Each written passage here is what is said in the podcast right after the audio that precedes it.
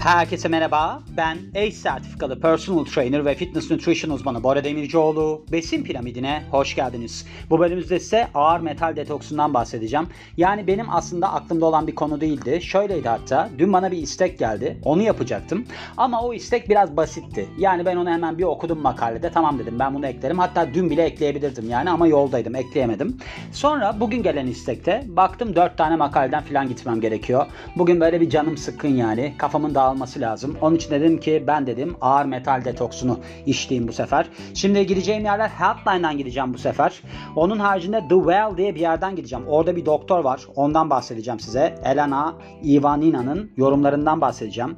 Sonrasında aslında 7 tane besinden bahsediyor. Spine Pain Relief Center diye bir yerden gideceğim. Burada da Lona Danny isminde bir doktor söylemiş. 7 tane işte siz eğer ki ağır metal şeyine maruz kaldıysanız, saldırısına maruz kaldıysanız tüketebileceğiniz besinlerden bahsetmiş. Bir de Everyday Health'tan gideceğim. Burada da zaten geniş çaplı bir makale var. Şimdi genel olarak bakarsak doktorlar aslında sizin vücudunuzdaki ağır metalleri atmanız için bir ilaç yazma eğiliminde oluyorlarmış. Bunu da araştırdım. Aslında öyle bir durum değil. Burada sizin maruz kaldığınız süreyle alakalıymış bu. Yani siz diyelim ki akut olarak böyle çok ağır metale falan maruz kalıyorsunuz. Bunu da şey diyorlar. Galvanize böyle bir demir mi çelik mi ne yaparlarken işte mesela ortamın havasız olması sebebiyle falan ya da işte ne bileyim böcek ilacına maruz kalma gibi.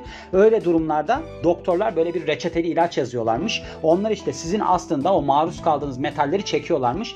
İdrar yoluyla atmanızı sağlıyorlarmış. Öyle bir şey varmış. Bununla beraber de bazı besinleri tüketmek yardımcı olabilir deniliyor. Şimdi sizin vücudunuzda eğer ki çok fazla metal birikirse bu sefer ne oluyor? Ağır metal zehirlenmesi gelişiyor.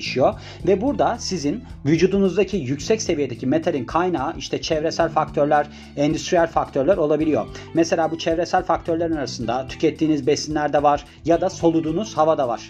Bu metallere örnek vermemiz gerekirse mesela çinko buna örnek verilebiliyor. Bakır ya da demir örnek verilebiliyor.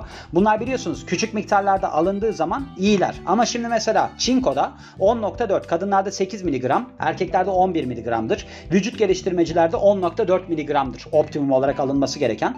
40 mg'ı geçtiği zaman çinko alımı sorun çıkarmaya baş, başlar yani. O yüzden de hani çok fazla tüketimi iyi değildir. Ondan bahsediyor.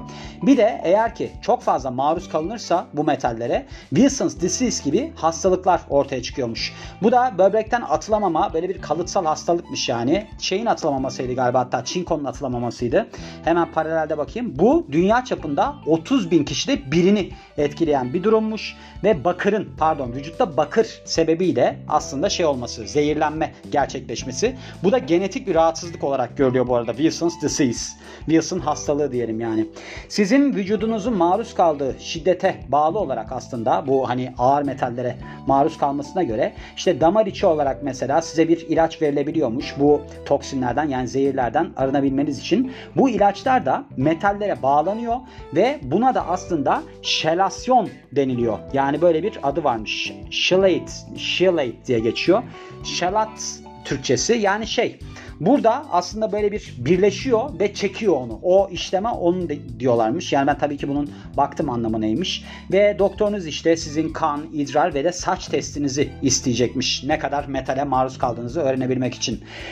Hem bu işte şelasyon dedikleri şey intravenöz olarak yani damar içi olarak ya da ağız yoluyla alınabiliyormuş. İşte dediğim gibi idrar yoluyla atılmasını sağlıyor ağır metallerin vücuttan.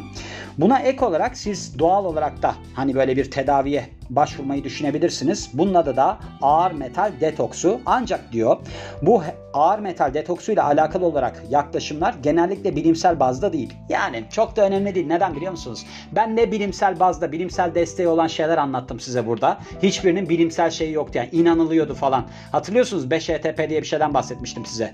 Yani orada hiç öyle bir durum yoktu. HTP miydi o? Neydi onun adı? Unuttum şimdi adını. Triptofan, hidrotriptofan tabii 5-HTP. Orada ne diyordu? Mesela bilimsel kaynaklı diyordu. Ondan sonra diyordu ki inanılıyor, düşünülüyor, görülüyor falan. Öyle şeylerden bahsediyordu. Onun için çok önemli değil. Benim burada dikkat ettiğim nokta kafama ne kadar yatıyor ve bunların sebebini düşündüm. Zaten mesajı atan kişi de hani istek isteyen kişi de bu bölümle alakalı şey dedi bana. Yorumunuzu merak ediyorum dedi. Aslında ben kendim yorumladım şöyle. Çok fazla makale okudum. Şimdi 4 tane makaleden gideceğim ama ben ilk sırada çıkan bütün makaleleri okudum. Çünkü dediğim gibi kafamda biraz bugün karışık. Onu biraz toparlamak için bayağı bir okudum. Okuduğumda bazı noktalar dikkatimi çekti. Yani hani besinler olarak bakarsak şimdi mesela öncelikle bu ağır metal zehirlenmesinde neler ortaya çıkıyor? Ondan bahsedelim. Şimdi ağır metal zehirlenmesinin sonuçlarında bir takım aslında şeyler, durumlar gelişiyor ve en yaygın olarak böyle aşırı derecede maruz kalınan metal, metallere bakarsak civa var, kurşun var, arsenik var, bir de kadmiyum var. Ve işte bu metallerle alakalı olarak akut olarak ortaya çıkabilecek belirtiler baş ağrısı, karında ağrı ya da kramp girmesi, mide bulantısı, kusma, ishal, yorgunluk ve de solunum zorluğu. Daha ciddi böyle bir kronik duruma gelmiş ağır metal zehirlenmesinde şunları aslında yaşayabilirsiniz deniliyor.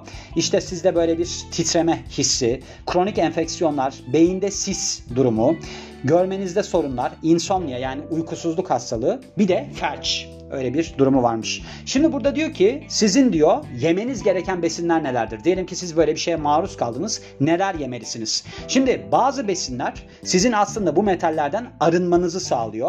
Neden? Çünkü bu besinler metallere bağlanıyor. Ve böylece sizi işte bu sindirim sisteminden dışarı atmanıza yardımcı oluyor. Yani öyle bir durumu varmış. Yani sindirim işlemine girdirtmiyor. Öyle diyebiliriz. Yani arındırıyor bunları.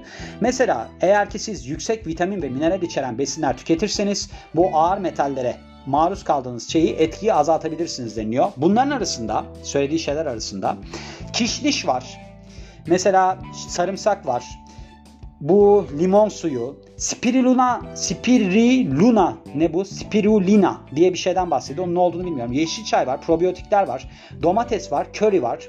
Bunlardan bahsetmiş ve diyor ki siz diyor mesela günlük olarak vitaminlerinizi almazsanız yani gereken miktarda vitaminlerinizi almazsanız almıyorsanız daha doğrusu böyle bir beslenme desteği almayı da düşünebilirsiniz. Mesela B vitamini, B6 vitamini ve de C vitamini eksikliği ağır metallere maruz kaldığınızda daha zayıf tolerans geliştirmenize vesile olur ve zehirlenme ihtimalinizi artırır deniyor. Yalnız şöyle bir şey var.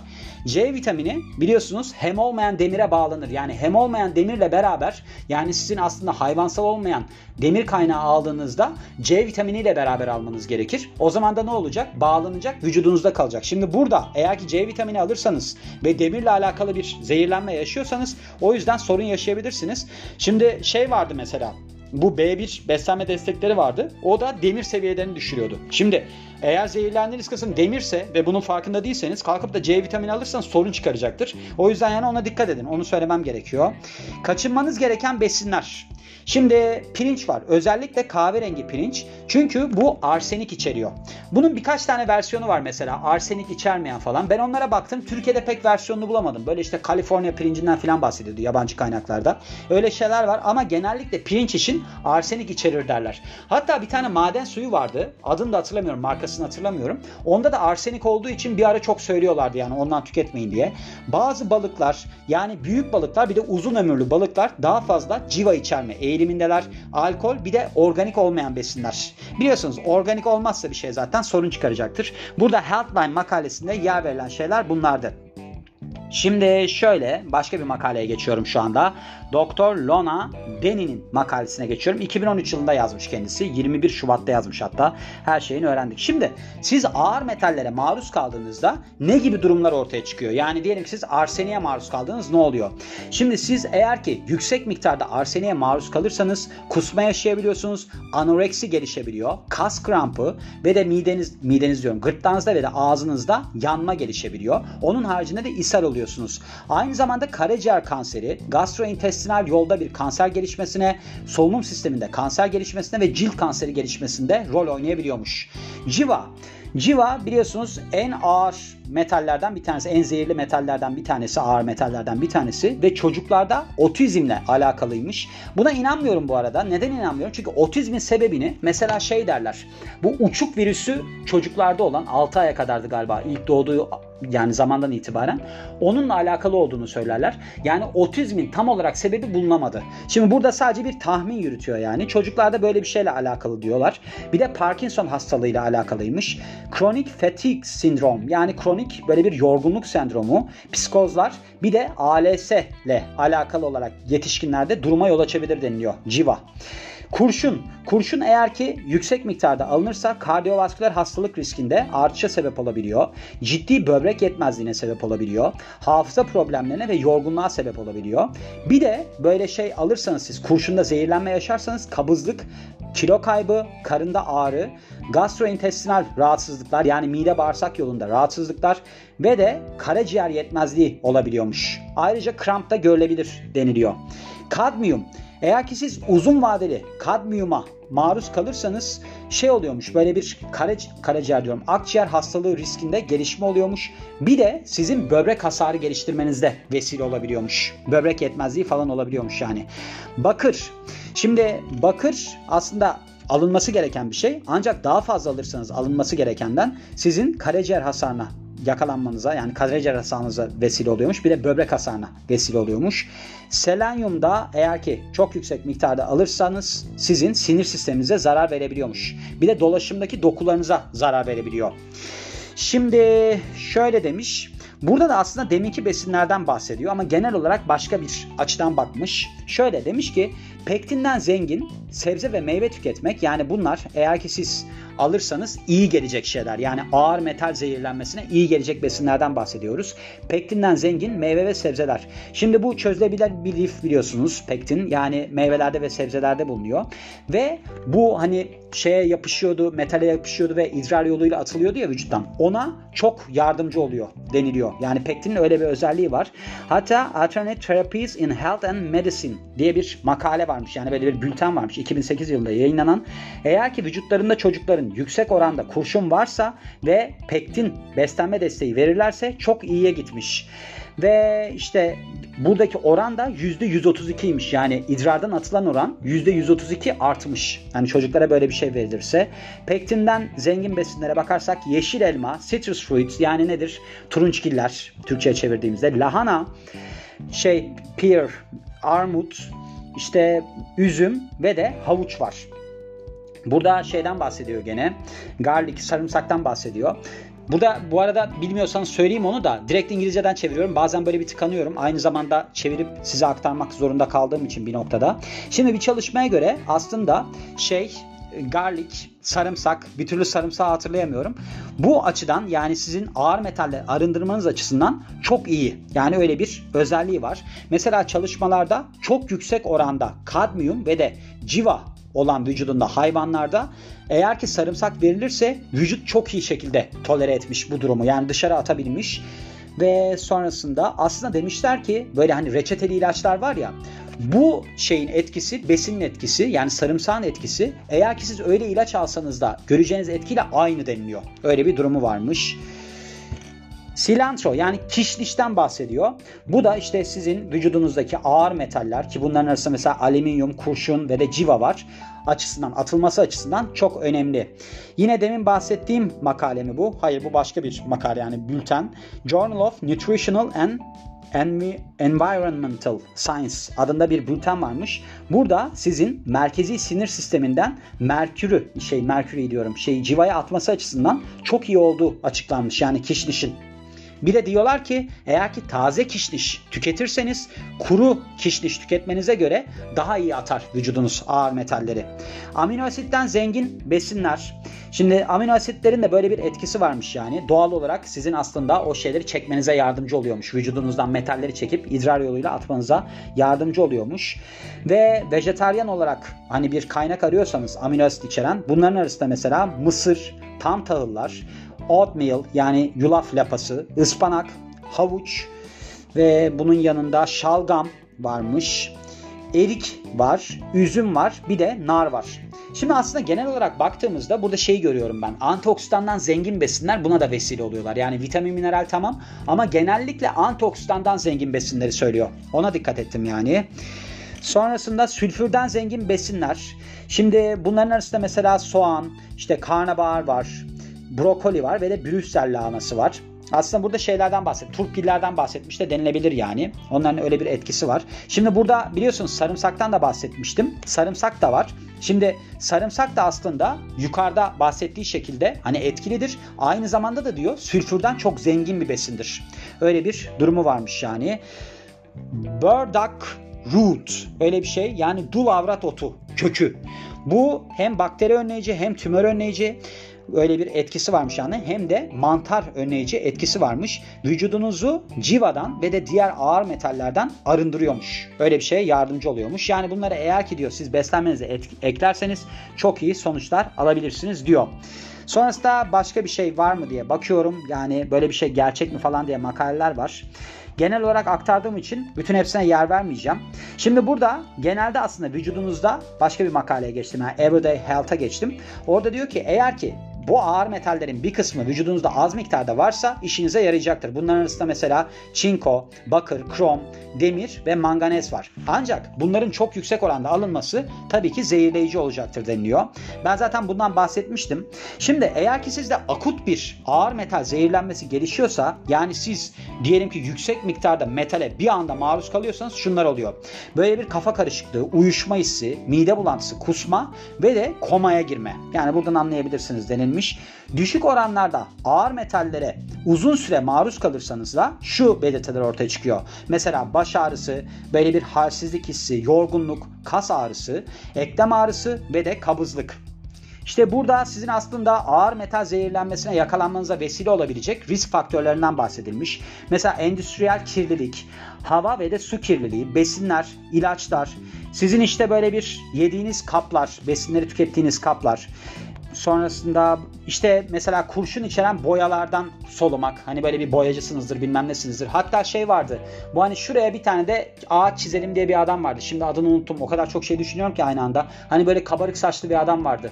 Adını unuttum şimdi. Neyse o adam böyle şeyde resim programı yapardı. Şeyde TRT'de falan. Adını unuttum gene. Bir yandan da onu düşünüyorum. Neyse o adamın mesela kanser oldu o.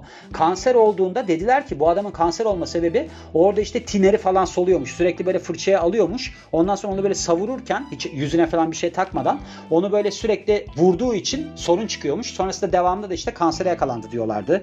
Öyle bir durum var. İşte böcek ilaçlarına falan maruz kalmak da gene soruna yol açar deniliyor.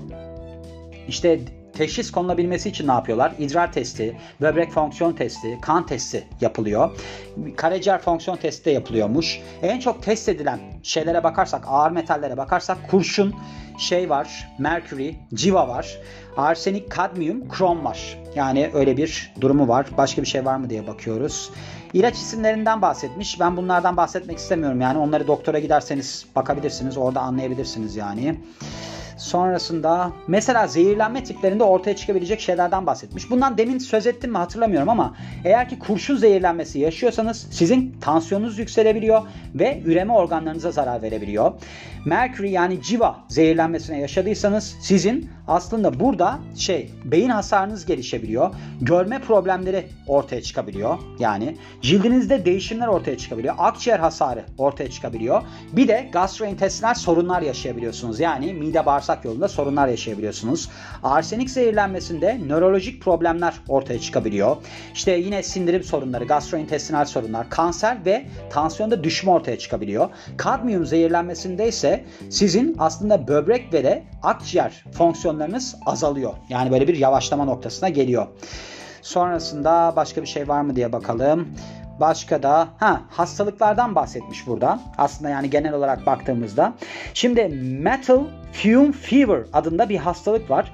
Bu aslında sizin bazı metallere böyle duman halinde maruz kalmanızla alakalı. Yani dumanını soluyorsunuz mesela. İşte başına da bahsetmiştim. Galvanize çelik mesela böyle bir yapılırken öyle bir ne bileyim onun işlemi yapılırken eğer ki ortam yeterince havalandırılmıyorsa Fanconi's anemia yani Fanconi anemisi bu da bir kan rahatsızlığıymış. Aslında sizin bunu geliştirmeniz için akut şekilde kurşun zehirlenmesi yaşamanız gerekiyor. Wilson's disease'te de sizde bakır çok fazla birikiyor. Bu da biliyorsunuz kalıtsal rahatsızlık, bir genetik rahatsızlık. Öyle bir durumu var. Burada da demiş ki resources will love yani şey kaynak aldığımız yerler, sevdiğimiz yerler demiş. Gördüğünüz gibi 4 tane makale üzerinden gittim. Yani çok geniş çaplı bir makale oldu. Yani buradaki bölüm olarak da çok geniş çaplı oldu.